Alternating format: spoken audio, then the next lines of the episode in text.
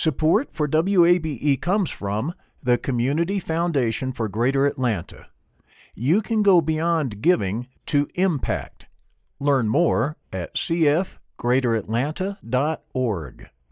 At a time when information continues to come at us faster and faster, sometimes you need to hit pause and rewind.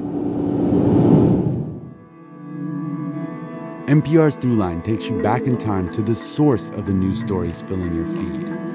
Find NPR's Throughline wherever you get your podcasts.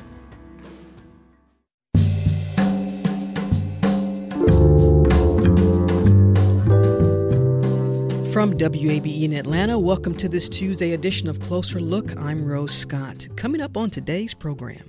The pending reorganization of our city government will be designed to open wide the doors of City Hall to all Atlantans and to make our city government more responsive to people needs and people problems. As Atlanta elects its next mayor, we'll present conversation conversations about the city's first black mayor and his vision for Atlanta, Maynard Jackson. That's coming up. Plus, it's called the Great Resignation. Just why are folks quitting their jobs and in record numbers? Now, coming up, this very special edition of Closer Look as we revisit conversations about the legacy of Atlanta's first black mayor, Maynard Jackson. Stay with us. Closer Look continues in just a moment.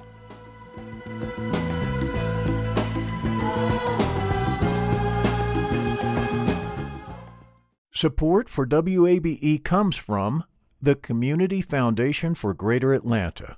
If you love Atlanta, you can invest in the big picture. Learn more at CF greateratlanta.org. The field of mental health counseling is growing rapidly, and Richmont Graduate University can equip you with everything you need as a licensed professional counselor while integrating your faith into your clinical practice. Programs are offered in Atlanta, Chattanooga, and online. Apply today at richmont.edu. That's R I C H M O N T.edu.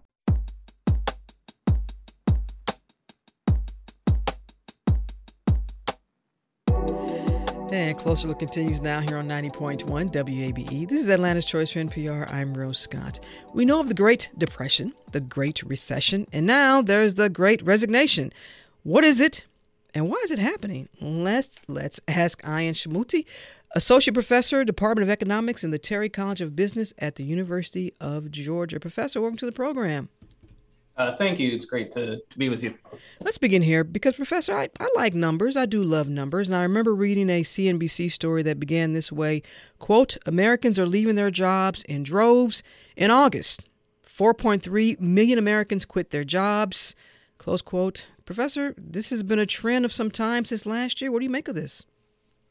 Um, well, so that's right. Uh, this has been a trend, I think, uh, in particular, starting around uh, the end of last year, the, the level of quits started to get back to the rates that it was prior to the, the pandemic. Of course, before the pandemic, uh, we were already experiencing tight labor markets and quit rates were getting relatively high, certainly relative to the to the Great Recession period where labor markets were pretty sluggish. Um, but now, uh, since the spring, um, the number of quits has become truly high, certainly levels we haven't seen uh, in, in the uh, data that are recorded from the Bureau of Labor Statistics. And so in this recent month, uh, the records were once again at a record level um, where we got around four, uh, over 4 million people quitting uh, during the month of September, mm. rate of about 3%.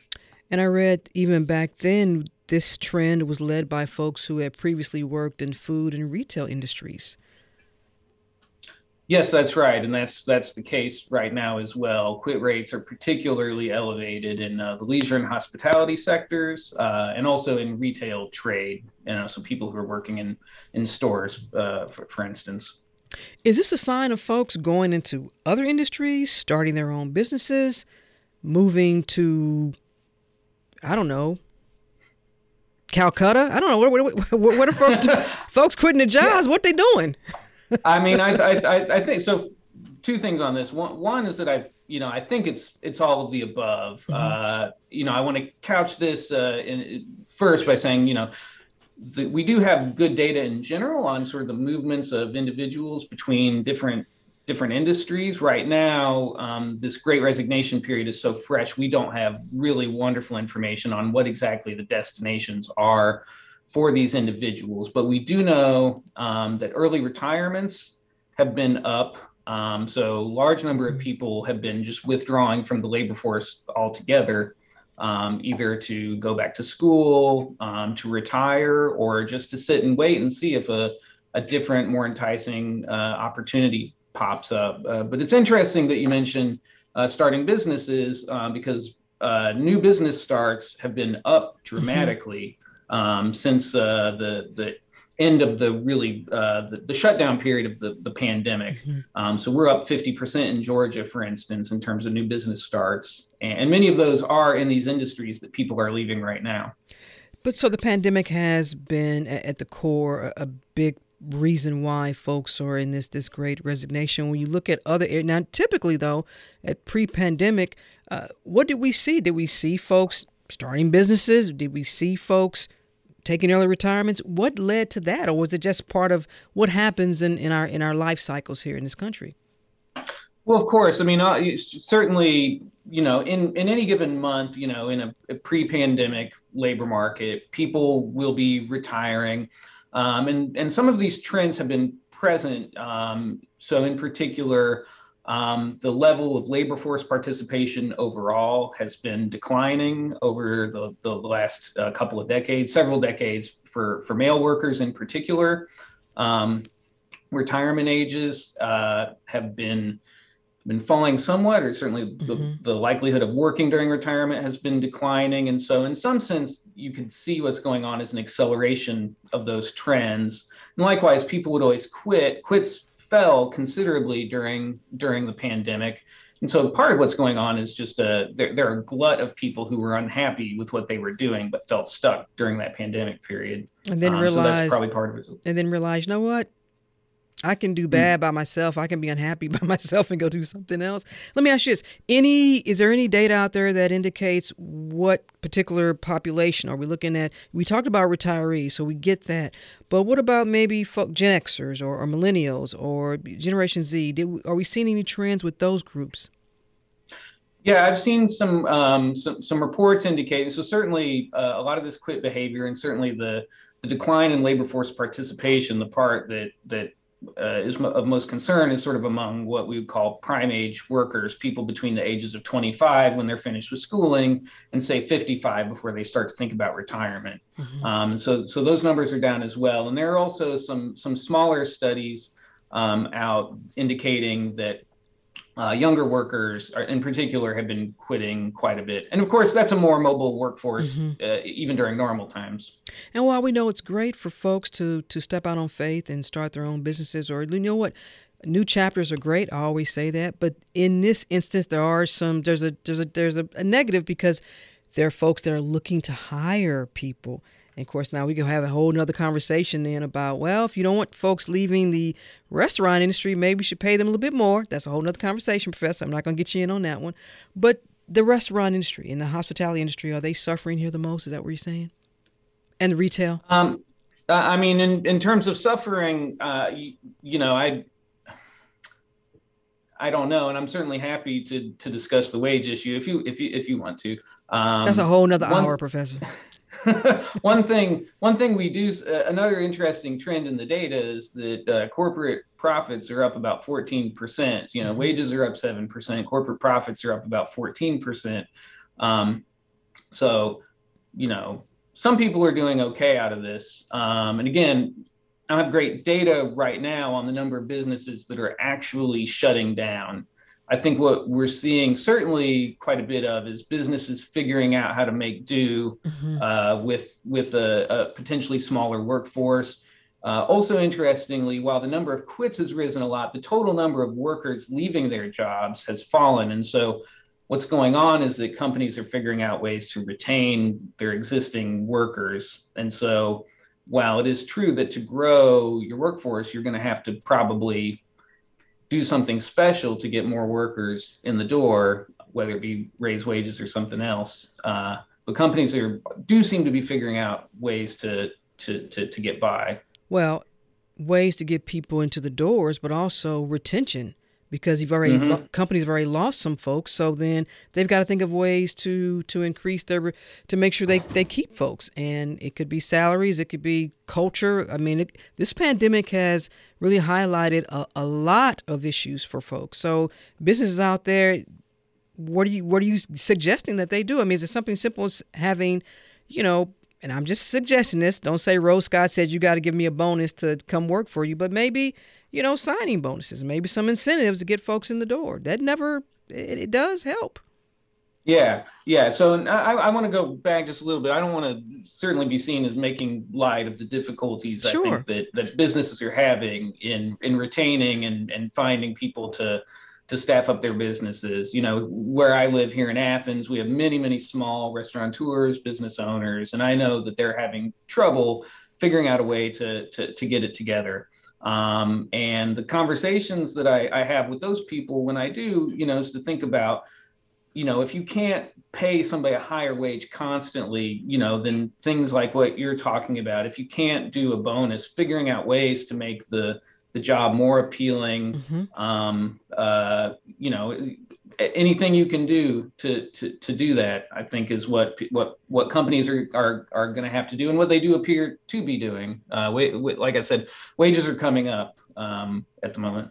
And finally, Professor, as we begin to wrap up, then when do we start to see the the trend go the other way? When will we see this record number of Americans quitting their jobs I guess, sort of cease, or is that going to be continuing through 2022? That can't be good uh, for the workforce development overall. I mean, there's a certain amount of quitting, you know, there's a certain amount of dynamism. So, what, you know, when you see people quitting, you can see two things. You can see people leaving correct kind of productive employment relationships, or you can see people seeking out better opportunities for themselves and better and better job matches. Um, and I see some combination of both of those things. Now, in terms of trends for the future, um, any thoughts I would have had on that have kind of gone gone down now that we've got this Omicron variant yeah. uh, coming. Because I do think pandemic is the number one factor behind all of this. We're gonna have to bring you back at the beginning of the year to get your uh, your your outlook. And I, I, love to talk to analysts about an outlook for an entire year because they never get it right, and that's okay. Professor Ian Schmutte, Associate Professor, Department of Economics in the Terry College of Business at the University of Georgia. Professor, thank you so much for this conversation. We're going to bring you back because we'll continue to follow this. Thank you. Thank you.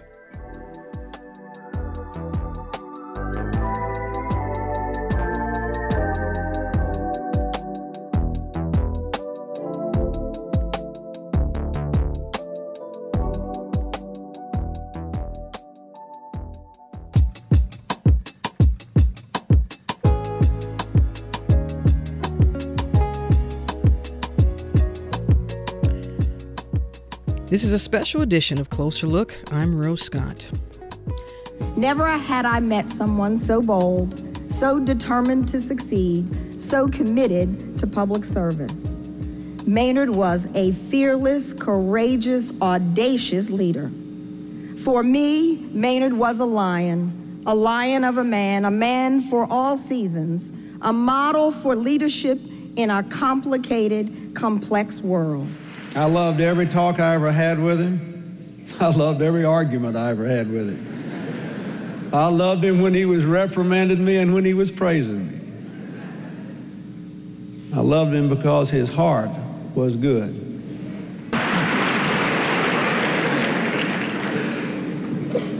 It's the heart afraid of trying that never learns to dance. It's the dream afraid of waking that never takes a chance. It's the one afraid of being taken that never learns to give. It's the soul that's afraid of dying that never learns to live.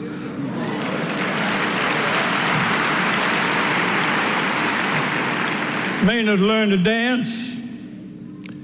He could dance to any music. To those who wanted to slow drag into past, Maynard taught him how to boogie into the future. June 28, 2003, the funeral service for Maynard Holbrook Jackson Jr. He would be mayor three times. You heard in that clip. Then, Mayor of Atlanta Shirley Franklin, also former President Bill Clinton, and of course the Reverend Joseph Lowery. Now, they were just among a who's who of notables that day. Inside Atlanta Civic Center, an enormous photo of Jackson towered over the choir. Speaker after speaker praised the man who became Atlanta's youngest mayor in 1973. Mayor Jackson was 35 years old when he talked about what Atlanta should and could become. We must see the other Atlanta, the one across the tracks, the inner city one, the Atlanta in the valleys and the shadows just beyond the first expressway exits one passes when leaving downtown. And being mayor wouldn't be easy. Barely a month after Jackson's election, well, the recession hit. It was the beginning of a 16 month long recession that gripped the nation, brought on by gas shortages, which led to rising inflation. And then when that happens, of course, unemployment went up. And the stock market, well, it plummeted. So making history as Atlanta's first black mayor was celebrated, but then it was time to work.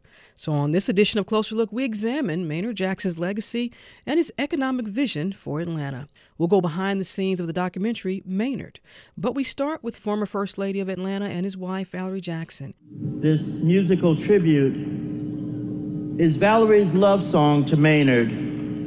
It's a wonderful ballad entitled My One and Only Love.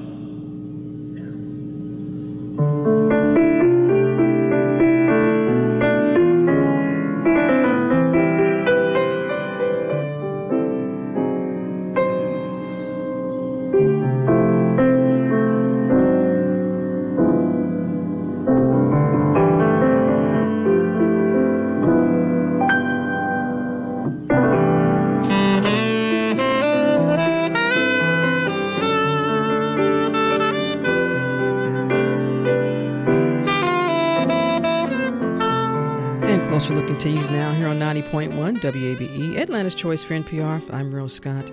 That is the Reverend Dwight Andrews on saxophone, Gary Motley on piano during funeral services for Maynard Jackson. That was June 28, 2003. You know, earlier this year, we had a conversation with Valerie Jackson for our ATL 68 series. We talked about the connection of Maynard Jackson and Dr. King. And here's that conversation. Thank you very much, uh, Rose. I've been looking forward to being here. You know, you're usually on the other side of this, I know. interviewing folks. I was thinking about that on the way in. I said, you know, it's it's less uh, nervous being on the other side. I, I'm not sure if I like this side of the of the microphone. Um, Maynard Jackson, give me a word. Can you think of one word to just describe him as he relates to you, Hmm. your Maynard? My Maynard was magnificent.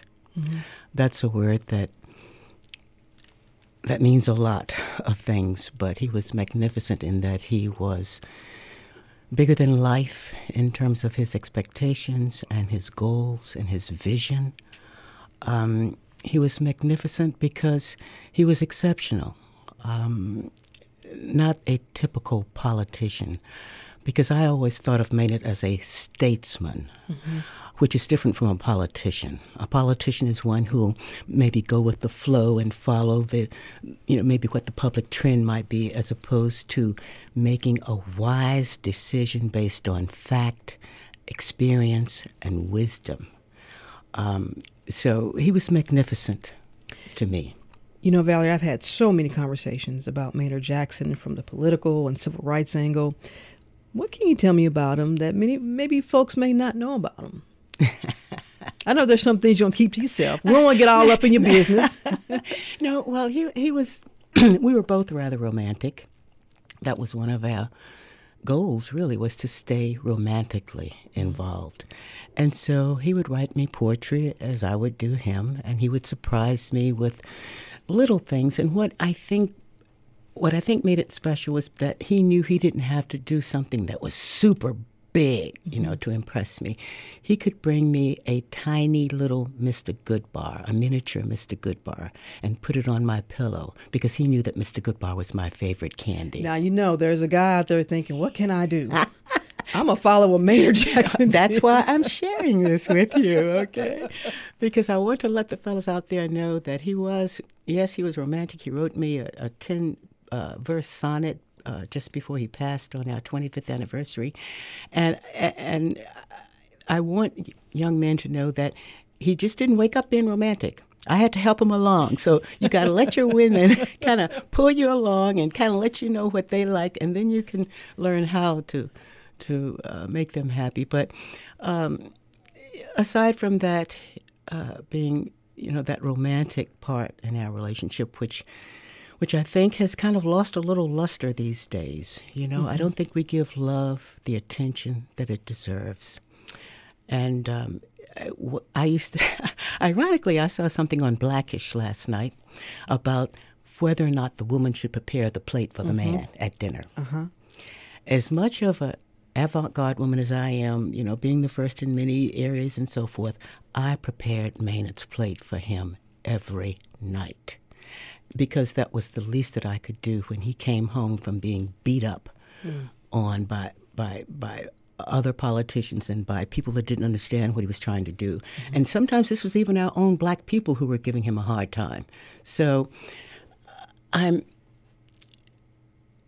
I I think um, we need to let our men and our women, our partners, mm-hmm. Understand that we appreciate them. Because I think more than being loved, I think people want to be respected and needed. Mm-hmm. Needed. So true. This may sound like a cliche, but when you research Maynard's history, his family's history, one just could easily come up and say, you know what, he was born to be a leader. Absolutely. I mean, he's the grandson of a civil rights civil rights giant like John Wesley Dobbs, who founded the Georgia Voters League.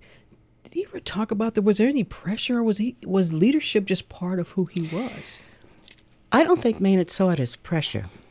I think he saw it as his responsibility, mm-hmm. because he was a servant leader. He was raised up by a minister and a woman of education. Mm-hmm. You know, his mother was a professor of French at Spelman and others. And so he grew up realizing that we were here to serve each other. Um, John Wesley Dobbs was not only Grand Master of the Prince Hall of Mason until his death, but he co founded the Atlanta Negro Voters League, as I think you mentioned, mm-hmm. and, and registered 20,000 African American voters in Atlanta. Mm-hmm. And then he used those voters to persuade Mayor William B. Hartsfield to integrate Atlanta's police force in 1948 and to install gas lights along Auburn Avenue. Mm-hmm. Now, they were already in the white neighborhoods, mm-hmm. gas lights, okay. He pledged 10,000 votes to Mayor Hartsfield if, if Mayor Hartsfield would commit to integrating the police force and to installing those gas lights. Now, that's how Maynard learned about working with uh, other components and, and, and seeing what each could bring to the table. Um, I might add, though, that the black policemen weren't allowed to arrest white mm-hmm. people, and they had to change their uniforms at the Butler Street YMCA. They were not allowed to change in the police precincts, but one step at a time. Mm. So um, Maynard's he's he's seen all this as a young man, as as a teen, really, because he lost his father as a teenager. At 15. So John Wesley Dobbs became not only a father figure, even though it was his grandfather, but he's starting to see the political blueprint Absolutely. or the social justice blueprint in his grandfather. Absolutely, um, his creating the voters leagues and and registering these voters and um, being willing to stand up and fight for a cause regardless of you know, he said, I'd rather wear a worn coat than to buy a new one at a store that won't let me uh, eat at their counter. Mm. Um, so, he, John Wesley Dobbs was a very strong influence on him because the big uh, impact that he himself had in the city. You know, John Wesley Dobbs was called the mayor of Sweet Auburn mm-hmm. Avenue. How prophetic that his grandson would one day really be the mayor and never had and never held any elected no, he office. never held yeah. any. Uh, uh, grandfather Dobbs never held mm-hmm. an elected office. Um, but also, a lot of people know about the influence that John Wesley Dobbs had on Maynard, but Maynard's father himself had a very big impact on Maynard. And I, I, say this because, like I said, I don't think many people really uh, know Maynard Holbrook Sr., know his history. Um, he was um, teaching Maynard about politics and the politics of inclusion because he was the first black to run for elected office in Dallas, Texas, because he originally he was uh, born in mm-hmm. Dallas, Texas. They moved here to Atlanta when he was seven. But his father was the first black to run for elected office and to win in Dallas, Texas. Um, he carried on the tradition of preaching and politics in spite of deaths death mm-hmm. threats to him and, mm-hmm. and Grandma Marini, as Maynard and I and, uh, and his family has received throughout all three of Maynard's uh, ex- administrations, I might add. Um, I'll never forget my daughter writing an essay to Harvard saying that most kids had fire drills. We had bomb drills in our house as a family because of the death yes, threats. we had. Yes, we got bomb threats and whatnot, and so we had to do little bomb uh, drills. But getting back to uh, Daddy Maynard, which is what they called uh, Maynard Senior, he was editor of the Dallas Express, which was the black newspaper there. He served as executive secretary of the Negro Chamber of mm-hmm. Commerce in Dallas. He co founded the Dallas Progressive Voters League in 1936, which was to register African American voters. And when he moved to Atlanta, he became pastor of Friendship Baptist Church and became a community leader organizing uh, his church members to build housing for the children that lived in the slum areas around Friendship Baptist Church. He said, How can we as a church look out into our backyard and see these young babies, you know, living in these conditions.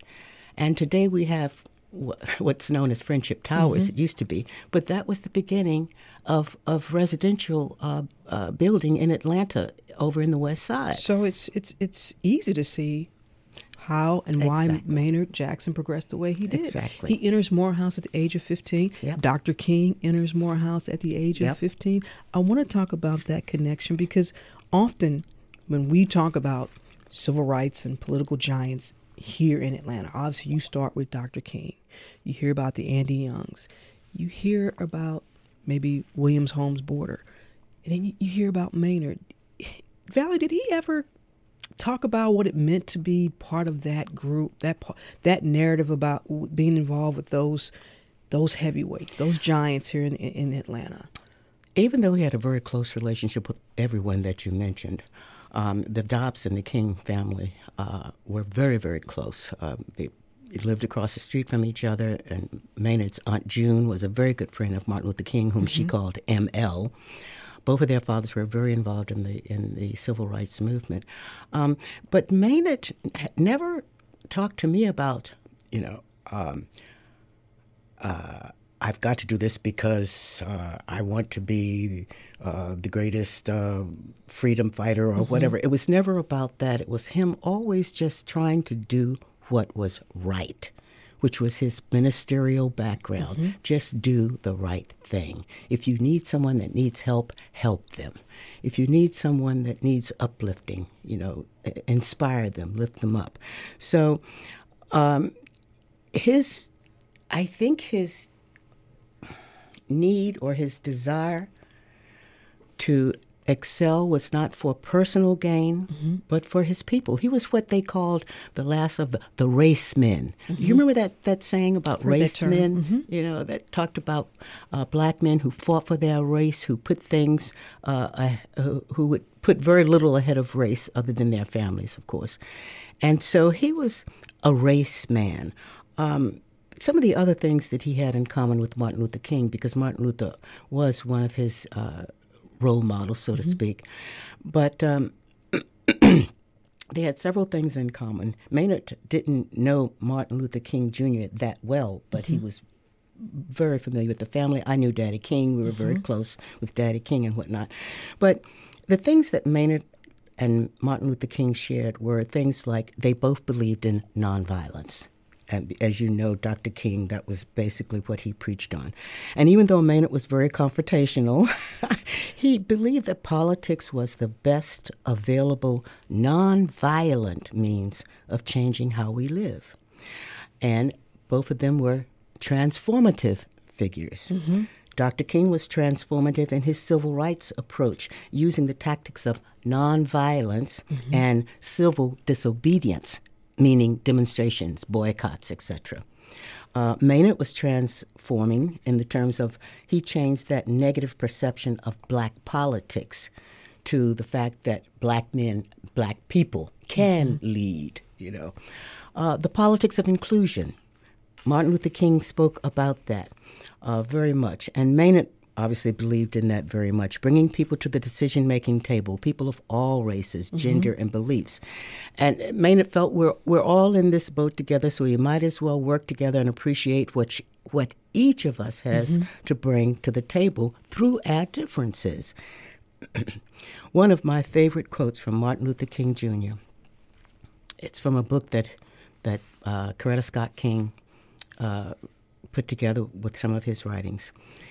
And the one most precious quote that I constantly repeat is following, and it's about inclusion. Mm-hmm. All men are interdependent. Every nation is an heir of a vast treasury of ideas and labor to which both the living and the dead of all nations have contributed. When we arise in the morning, we go into the bathroom where we reach out for a sponge which is provided for us by a Pacific Islander. Mm-hmm. We reach for soap that is created for us by a European. Then at the table, we drink coffee, which is provided for us by a South American, or tea, provided by a Chinese, or cocoa, mm-hmm. provided by a West Indian. Before we leave for our jobs, we are already beholden to more than half the world. Yeah. End quote. I love yeah. that because it just tells you so much how interdependent we mm-hmm. are on each other. And we've got to start using that interdependence in a positive way. Both men didn't want to take anybody away from the table. Their their goal was to bring people to Together. the table and, and and not take anybody away. The the important thing for both of them was that when you talk about that table of inclusion, mm-hmm. you don't. The most important thing is that you remember to include those who are already included, and then bring some new tables to the chair. You don't you don't kick out a few that are already there to bring in a few others. Everybody that was there stays at the table. It's important that they still be included. And then you bring in the additional chairs, the additional voices, the additional ideas. So they the businesses and the communities were all transformed by this mm-hmm. politics of inclusion. You could look at the um, neighborhood planning unit. Sure. That's a result of inclusive politics. You know, the communities were allowed to get together for themselves to determine, you know, their future in terms mm-hmm. of what they wanted and what kind of community they wanted. Now, I know we, I don't want to run out of time, but I want to make one other no, thing. Go ahead. Okay. Affirmative action. Mm-hmm. Now, affirmative action was one means that Dr. King urged to eliminate the exclusion of minorities. Uh, well, to eliminate the exclusion that minorities had suffered, sure. I should say. Uh, he said social peace must stem from economic justice. And he urged the SCLC to use new tactics to compel, quote unquote, unwilling authorities, end quote, to yield to the mandates of justice. And that's exactly what Maynard's joint ventures were doing at the airport. He mandated that 25% of the airport contracts must include minority and female owned businesses. Mm-hmm. Now, before that, before Maynard was mayor, less than one half of 1% of contracts went to minorities and to women. That's 0.05%. mm-hmm. You know, but obviously he changed that. Well, actually, when when the community, the business community, and the construction community realized that he was serious about this and uh, decided to get on board. Um, we got the airport built, but he, mm-hmm. he told them, he said, We are not going to build this airport without minority participation. Mm-hmm. He said, Weeds will grow on that tarmac before we build that airport without minority participation. Now, people used to talk about how Maynard could move mountains. Mm-hmm. I want to tell you a quick little story. They told Maynard when he said, "Well, what's happening on the on the airport?" Because the plans had been on the previous mayor's desk for several years, and they had been told, or he had been told, the previous mayor, that they couldn't build the airport on the existing site because Highway Interstate 85 ran through a little part of the land that would be needed. Mm-hmm. So they all just said, "Well, we can't do it because Highway 85 is running, you know, on part of the." So when Maynard said, "Well, what's happening on the airport?" They said, "Well, Mr. Mayor, we can't do it because they, he said what." He said, "Well, then change the highway. Then move the highway." yeah, there's no problem. Yeah, you know, and I'm sure that they all looked at him and said, "Well, I'm sure the stress of being the first black mayor is finally starting to get to you." you know, it's like the man want to move the highway. Hello, he wanted to move the highway, but guess what? Maynard got on the phone and met with the Secretary of Transportation, met with the governor, and everybody who was involved in that in that venue, and lo and behold, he got that highway moved. Now, Maynard, people talk about how Maynard can move mountains. Well, I don't know about mountains, but I know he can definitely move highways. Oh, you know, Valerie, you all uh, you married in 1977. He passed in, in 2003, and and at, at his funeral, Mrs. King, your friend, Coretta Scott King said, "quote History will show that Maynard Jackson was one of the greatest American mayors ever." And as we wrap up, when you hear that, this is the widow of Dr. Martin Luther King Jr. at your beloved Maynard's funeral, and she says those words. I agree. And I believe that I agree because we both saw our husband in similar roles. They made great sacrifices for this city and this country, and even Maynard beyond Atlanta was an impact way beyond Atlanta. You know, through all of the this uh, country, people would mayors would be calling him, "How do I do this? How do I do that?" He served uh, uh, on many federal boards, and three presidents eulogized him: Carter, mm-hmm. Clinton, and and uh, Bush. So. We had special men in our lives, and they made a lot of sacrifices.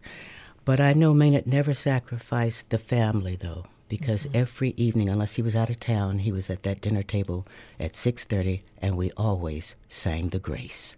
And the plates were provided. and I made his plate right. Valerie Jackson, thank you so much. It's always a pleasure to see you. Thank you for the conversation. Thank you so much, Rose. A conversation from our ATL 68 series with Valerie Jackson talking about, well, husband Maynard. When we come back, the making of Maynard, the documentary. But first, you know, that idea of renaming Atlanta's airport was actually kind of sparked during the funeral. And of course, Reverend Jesse Jackson, when he delivered the benediction, he sort of presented the idea. I've heard if you walk like a duck, talk like a duck, you must be a duck.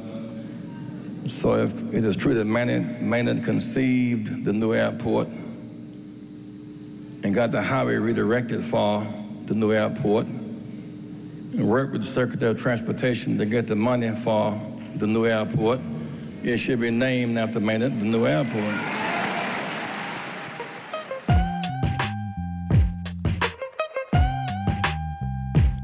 And this special edition of Closer Look continues now here on 90.1 WABE, Atlanta's Choice for NPR. I'm Rose Scott. How do you capture the life, legacy, and perhaps maybe a personal side of Maynard Jackson? Well, the documentary Maynard, directed by award winning Sam Pollard, probably left out a lot because there was a lot, but it does provide some insight. Maynard uh, came back from law school, and out of the blue, he decided to run against Herman Talmadge.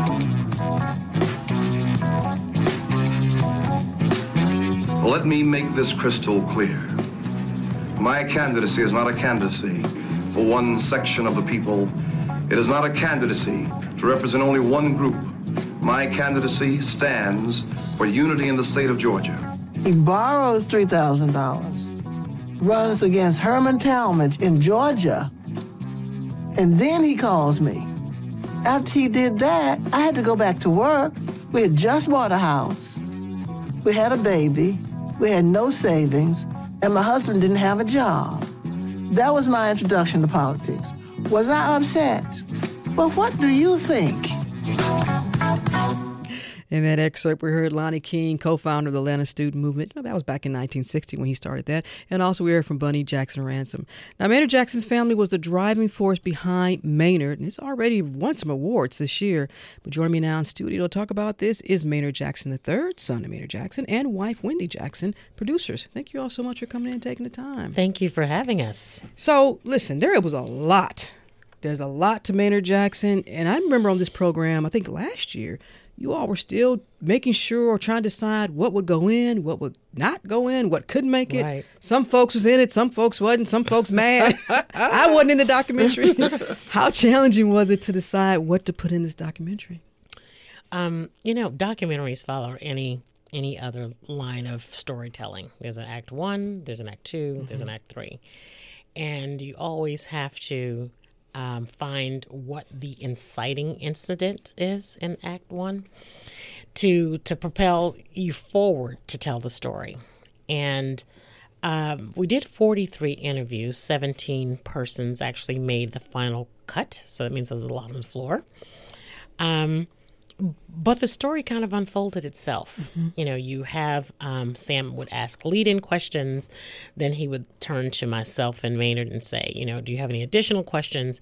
And based on how those questions were answered, you know, you would you would construct a story. Some things would take you off into uh, subplots, but you know, the the the challenge with Maynard is that when you're trying to encapsulate 65 years of a purpose driven life, a daily purpose driven life, there's not enough hard drive or tape to be able to do that without really making it um, an episodic series.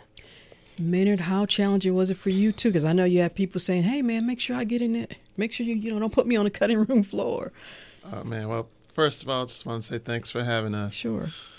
Um, you know, everything involved with making the main documentary, I was prepared for mentally because I knew all of that came with it. Mm-hmm. So um, it's just a matter of just fleshing it out. What, And, um, were there things that you wanted that you all want to make sure you got in? Because we always hear about Maynard when he's elected as mayor, you know. But Mhm. also in this documentary, we get a little bit more of insight to before that, you know, Right. and and his drive and, and getting into politics. Well, although, although uh, people say it's a, a family made um, documentary, there's a lot to any public figure that you can Google. Mm-hmm. Um, you can research through uh, archival footage, you can research study, but we wanted you to get to know the man. Mm-hmm. You know, we wanted you to know that life happened to him too. You know, um, from the time he was, you know, the fact that he went into college at 14 and graduated um, at 18, the mere fact that there were six children, father dies early, leaving a mom to raise six kids by herself, and she's still in pursuit of her her PhD at the time. Um, there are there are so many opportunities for him to make bad decisions. And I'm not to say that he was infallible, but what I am saying is that he was always driven um, by his love for family, his commitment to service, uh, to do the right thing. So we wanted you to get to know Maynard. And Maynard, this has been in the works for a while. What challenges did you run into? I mean, you all were waiting, waiting for the right director. Why Sam Pollard? oh, that that was just a natural fit. Yeah. You know, um, you know what you guys were talking about uh, the challenges and that being I think one of I think one of the biggest ones being um, deciding what will be in it and the approach of um, you know what kind of story to tell. So we settled in on wanting to tell a more personal story, Mhm. as Wendy said, to kind of piggyback um, off her that you can Google and learn a lot of things. And you know, looking back, we left a lot, um, like she said, on the cutting room floor, and also a lot of just kind of maybe pertinent information. Mhm. Uh, you know, and it's always, you know, 2020, and you you you'll say, oh, should I have done this different? Well, maybe so, but you know, at the end of the day, But you you're know, happy with the outcome, It's right? it's a great it's a great Yes. film. You know, at the You're end all of the happy day, with the outcome. I'm really, Very happy, yeah, exactly. Very happy with the outcome. You know, Did you get any? And I know Sam Pollard is very meticulous. Did y'all have a little bit of now, Sam? I want to do this, and Sam's like, no. oh, Sam and I went back and forth. Yeah, no, he worked with. What was that like? No, Sam You and I should've- went back You should forth. put that on video. you He's know, really become an uncle. Like he he pretty- pretty he much he's the don't worry, be figure. happy. But I, you know, there were times. I'll, I'll give you an example. So we went back and forth on name keys, and um, and I was just like, you know, so people don't, you know, some people may not remember who such and such was. Mm-hmm. And, you know, here I am going, this is my first documentary. This is probably his 60th or 70th. Not just that he's a professor at NYU. You work with And- Spike Lee. It will not just work with Spike Lee, he's been an editor. Editor, yeah. And here you come telling him what to do. here do. I come on my white horse telling him what to do. Well, I think what came out of that was um, Sam gave us enough flexibility. He didn't give us enough rope to hang ourselves. He never told us what to do. He he would always say if this if there was a challenge, you know, Wendy, here are your options. We can do this, this, and this. But if I were you, I would consider X. And some, and most of the time we went with X, and sometimes you know there were some things I wanted to do after we had locked. Um, when you lock a film, that means you're not you're finished with editing it. And I wanted to go back in and, and do some things, and he was like, "Nope, we're not going to unlock this film. We're not going to unlock this film." But I was like, "But Sam, I wanted to do this, this, this, and." It would be another week worth of editing, but another week of editing is also, you know, Well, about ten grand. Yeah, it's, it's money. Yeah. You all mentioned there were 43 interviews, 17 made them. Was there someone that you wanted to get or an interview you, you wanted to get that you didn't that you can tell me about? Oh yes, indeed. Yeah, who's that? First comes to mind is uh, Julian Bond. Oh yeah, He- yeah. You know when he, He passed. passed away. Right. Julian Bond. Um, you know, I, to be honest with you, Bill Campbell gave a great interview. Yeah, former mayor of Atlanta. Former mayor of Atlanta, Bill Campbell Yeah. gave an exceptional um, interview. Uh, there were some things um, for Reverend Jesse Jackson that I, you know, I wish we just had more time.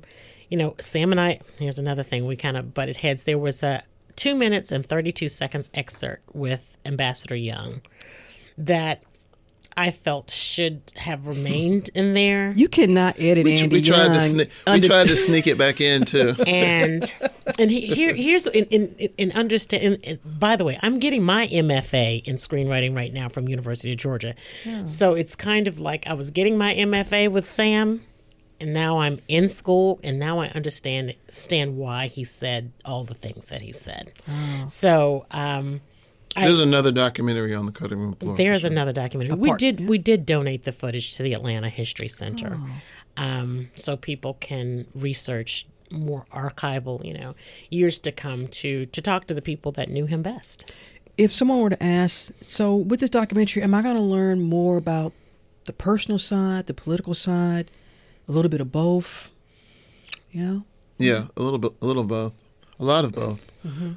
Um, What about you? We concentrated on the personal side so that you can. I mean, just from my my thinking is, um, we wanted to do. Well, I wanted people to um, learn about you know what created the man, what you know, Mhm. your life kind of forms you, and you know, you know, you kind of grow through um, what life's what life brings you, Mhm. and you know, life brought him a lot of interesting things, and he was crafted, you know, by his um, his father, his grandfather, his Mhm. mother, um, and you know, just this um, great community, you know, family and community, and so we wanted to really show that. do you feel like you did, Maynard? Definitely. Yeah. Wendy, what about you? You feel like you I did, I that? totally. Um, you know, Maynard was loyal, Mhm. truly a um, family first kind of man. Everyone has said that. Family first. Everything that he did was always with his family in mind. Um, he, you know, unapologetically a race man. He felt like he someone needed to talk for um, African American people, people with women. But I, we wanted you to. It's just so. I, I always feel, you know, you can Google so Yeah. much about public figures, but you really need to know what made them tick. Like uh, there's an excerpt where um, uh, his first wife, Bunny Jackson Ransom, talks about his love for ice cream. And they go back and forth with this ice cream and how the ice cream ends up on the ceiling. um, or do we know how to ice cream? you know, they're they're fight. She he was like, I thought you told me to take it away from me. He was like, leave my ice cream alone. So you know, he he had his he had his challenges as well. You know, As we wrap up, Maynard, I want to ask you, you know, for you to tell me if you, your dad, how do you describe Maynard? Daddy, your pop. Oh wow. Um, uh, gives great bear hugs. Yeah. it's the guy that's full of love and um, you know, always, always a smile for everyone. Always willing to um, stop and talk to someone and That is true. That is very true. Mhm. There are so many photos, and I know I was teasing you before we came on air. Uh, you and during your dad's first administration, and you're so little. You got this little afro. You and your, your siblings. You just you're just looking everywhere. You, you just my kind of afro take, my banana yeah, just kind of taking it in, like okay, peeking through they're taking pictures of dad. legs. With all the footage that you donated, you said you donated to the Atlanta History Center. Yes. And so you've got some awards, some pretty praises for. We did. Yeah. We we won um, the Atlanta Film Festival, uh, New Voices, which is out of of, uh, of Brooklyn. Mm-hmm. Um, we Yes, we beat Point of Interest. We beat RBG for that. Uh-oh. I had a Ruth Bader, Ruth Bader And Ginsburg, Ruth Bader crew Ginsburg, sending right. me emails. We love you, Ruth, but we had to beat you at hometown. We do, and and, For and, and we actually love the the producers in the studio. Oh uh, God, and they're they're getting made that. everything else anyway. So you know. right they've just been nominated for a producers guild award um, but no we did we've it, it was a, a a wonderful journey i will i have to be um, I would be remiss if I didn't say we have to thank not just Sam, but our, our director of photography. I think our footage is beautiful. Henry Adebonojo, Daphne McWilliams, Jason Orr, Donald Jarman, Winsome Sinclair, Dolly Turner, Autumn Bailey Ford, Carl Carter, uh, our editor. You know, this is a Georgia based production. Um, all three persons were from New York Wow. but um, we're we're proud that this was a homegrown project and She was about to mention our editor was uh, Jeff Cooper. Yes. as well. Got to give him a Atlanta shout. native Jeff Cooper. A lot of people. Wendy Maynard III, thank you both for coming in and taking the time. I really appreciate it. Thank you for being Thank part of this special. Thank you. Thank you Thank so you for much. having us. in a little tent.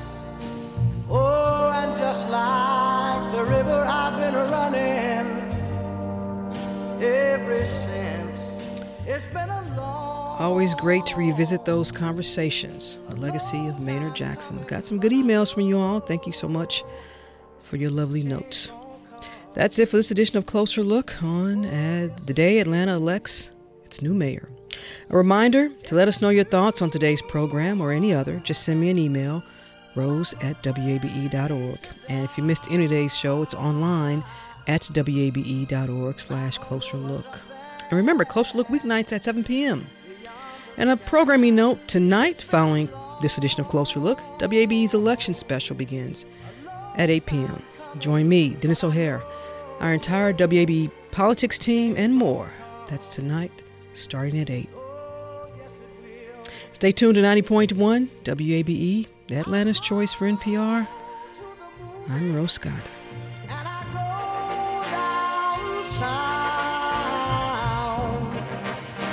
Somebody keep telling me don't hang around. It's been a long, a long time coming, but I know a change gonna come. Oh, yes, it will.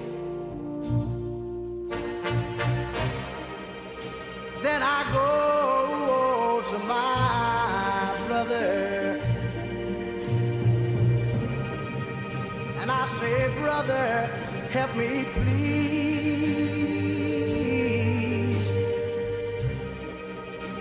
But he winds up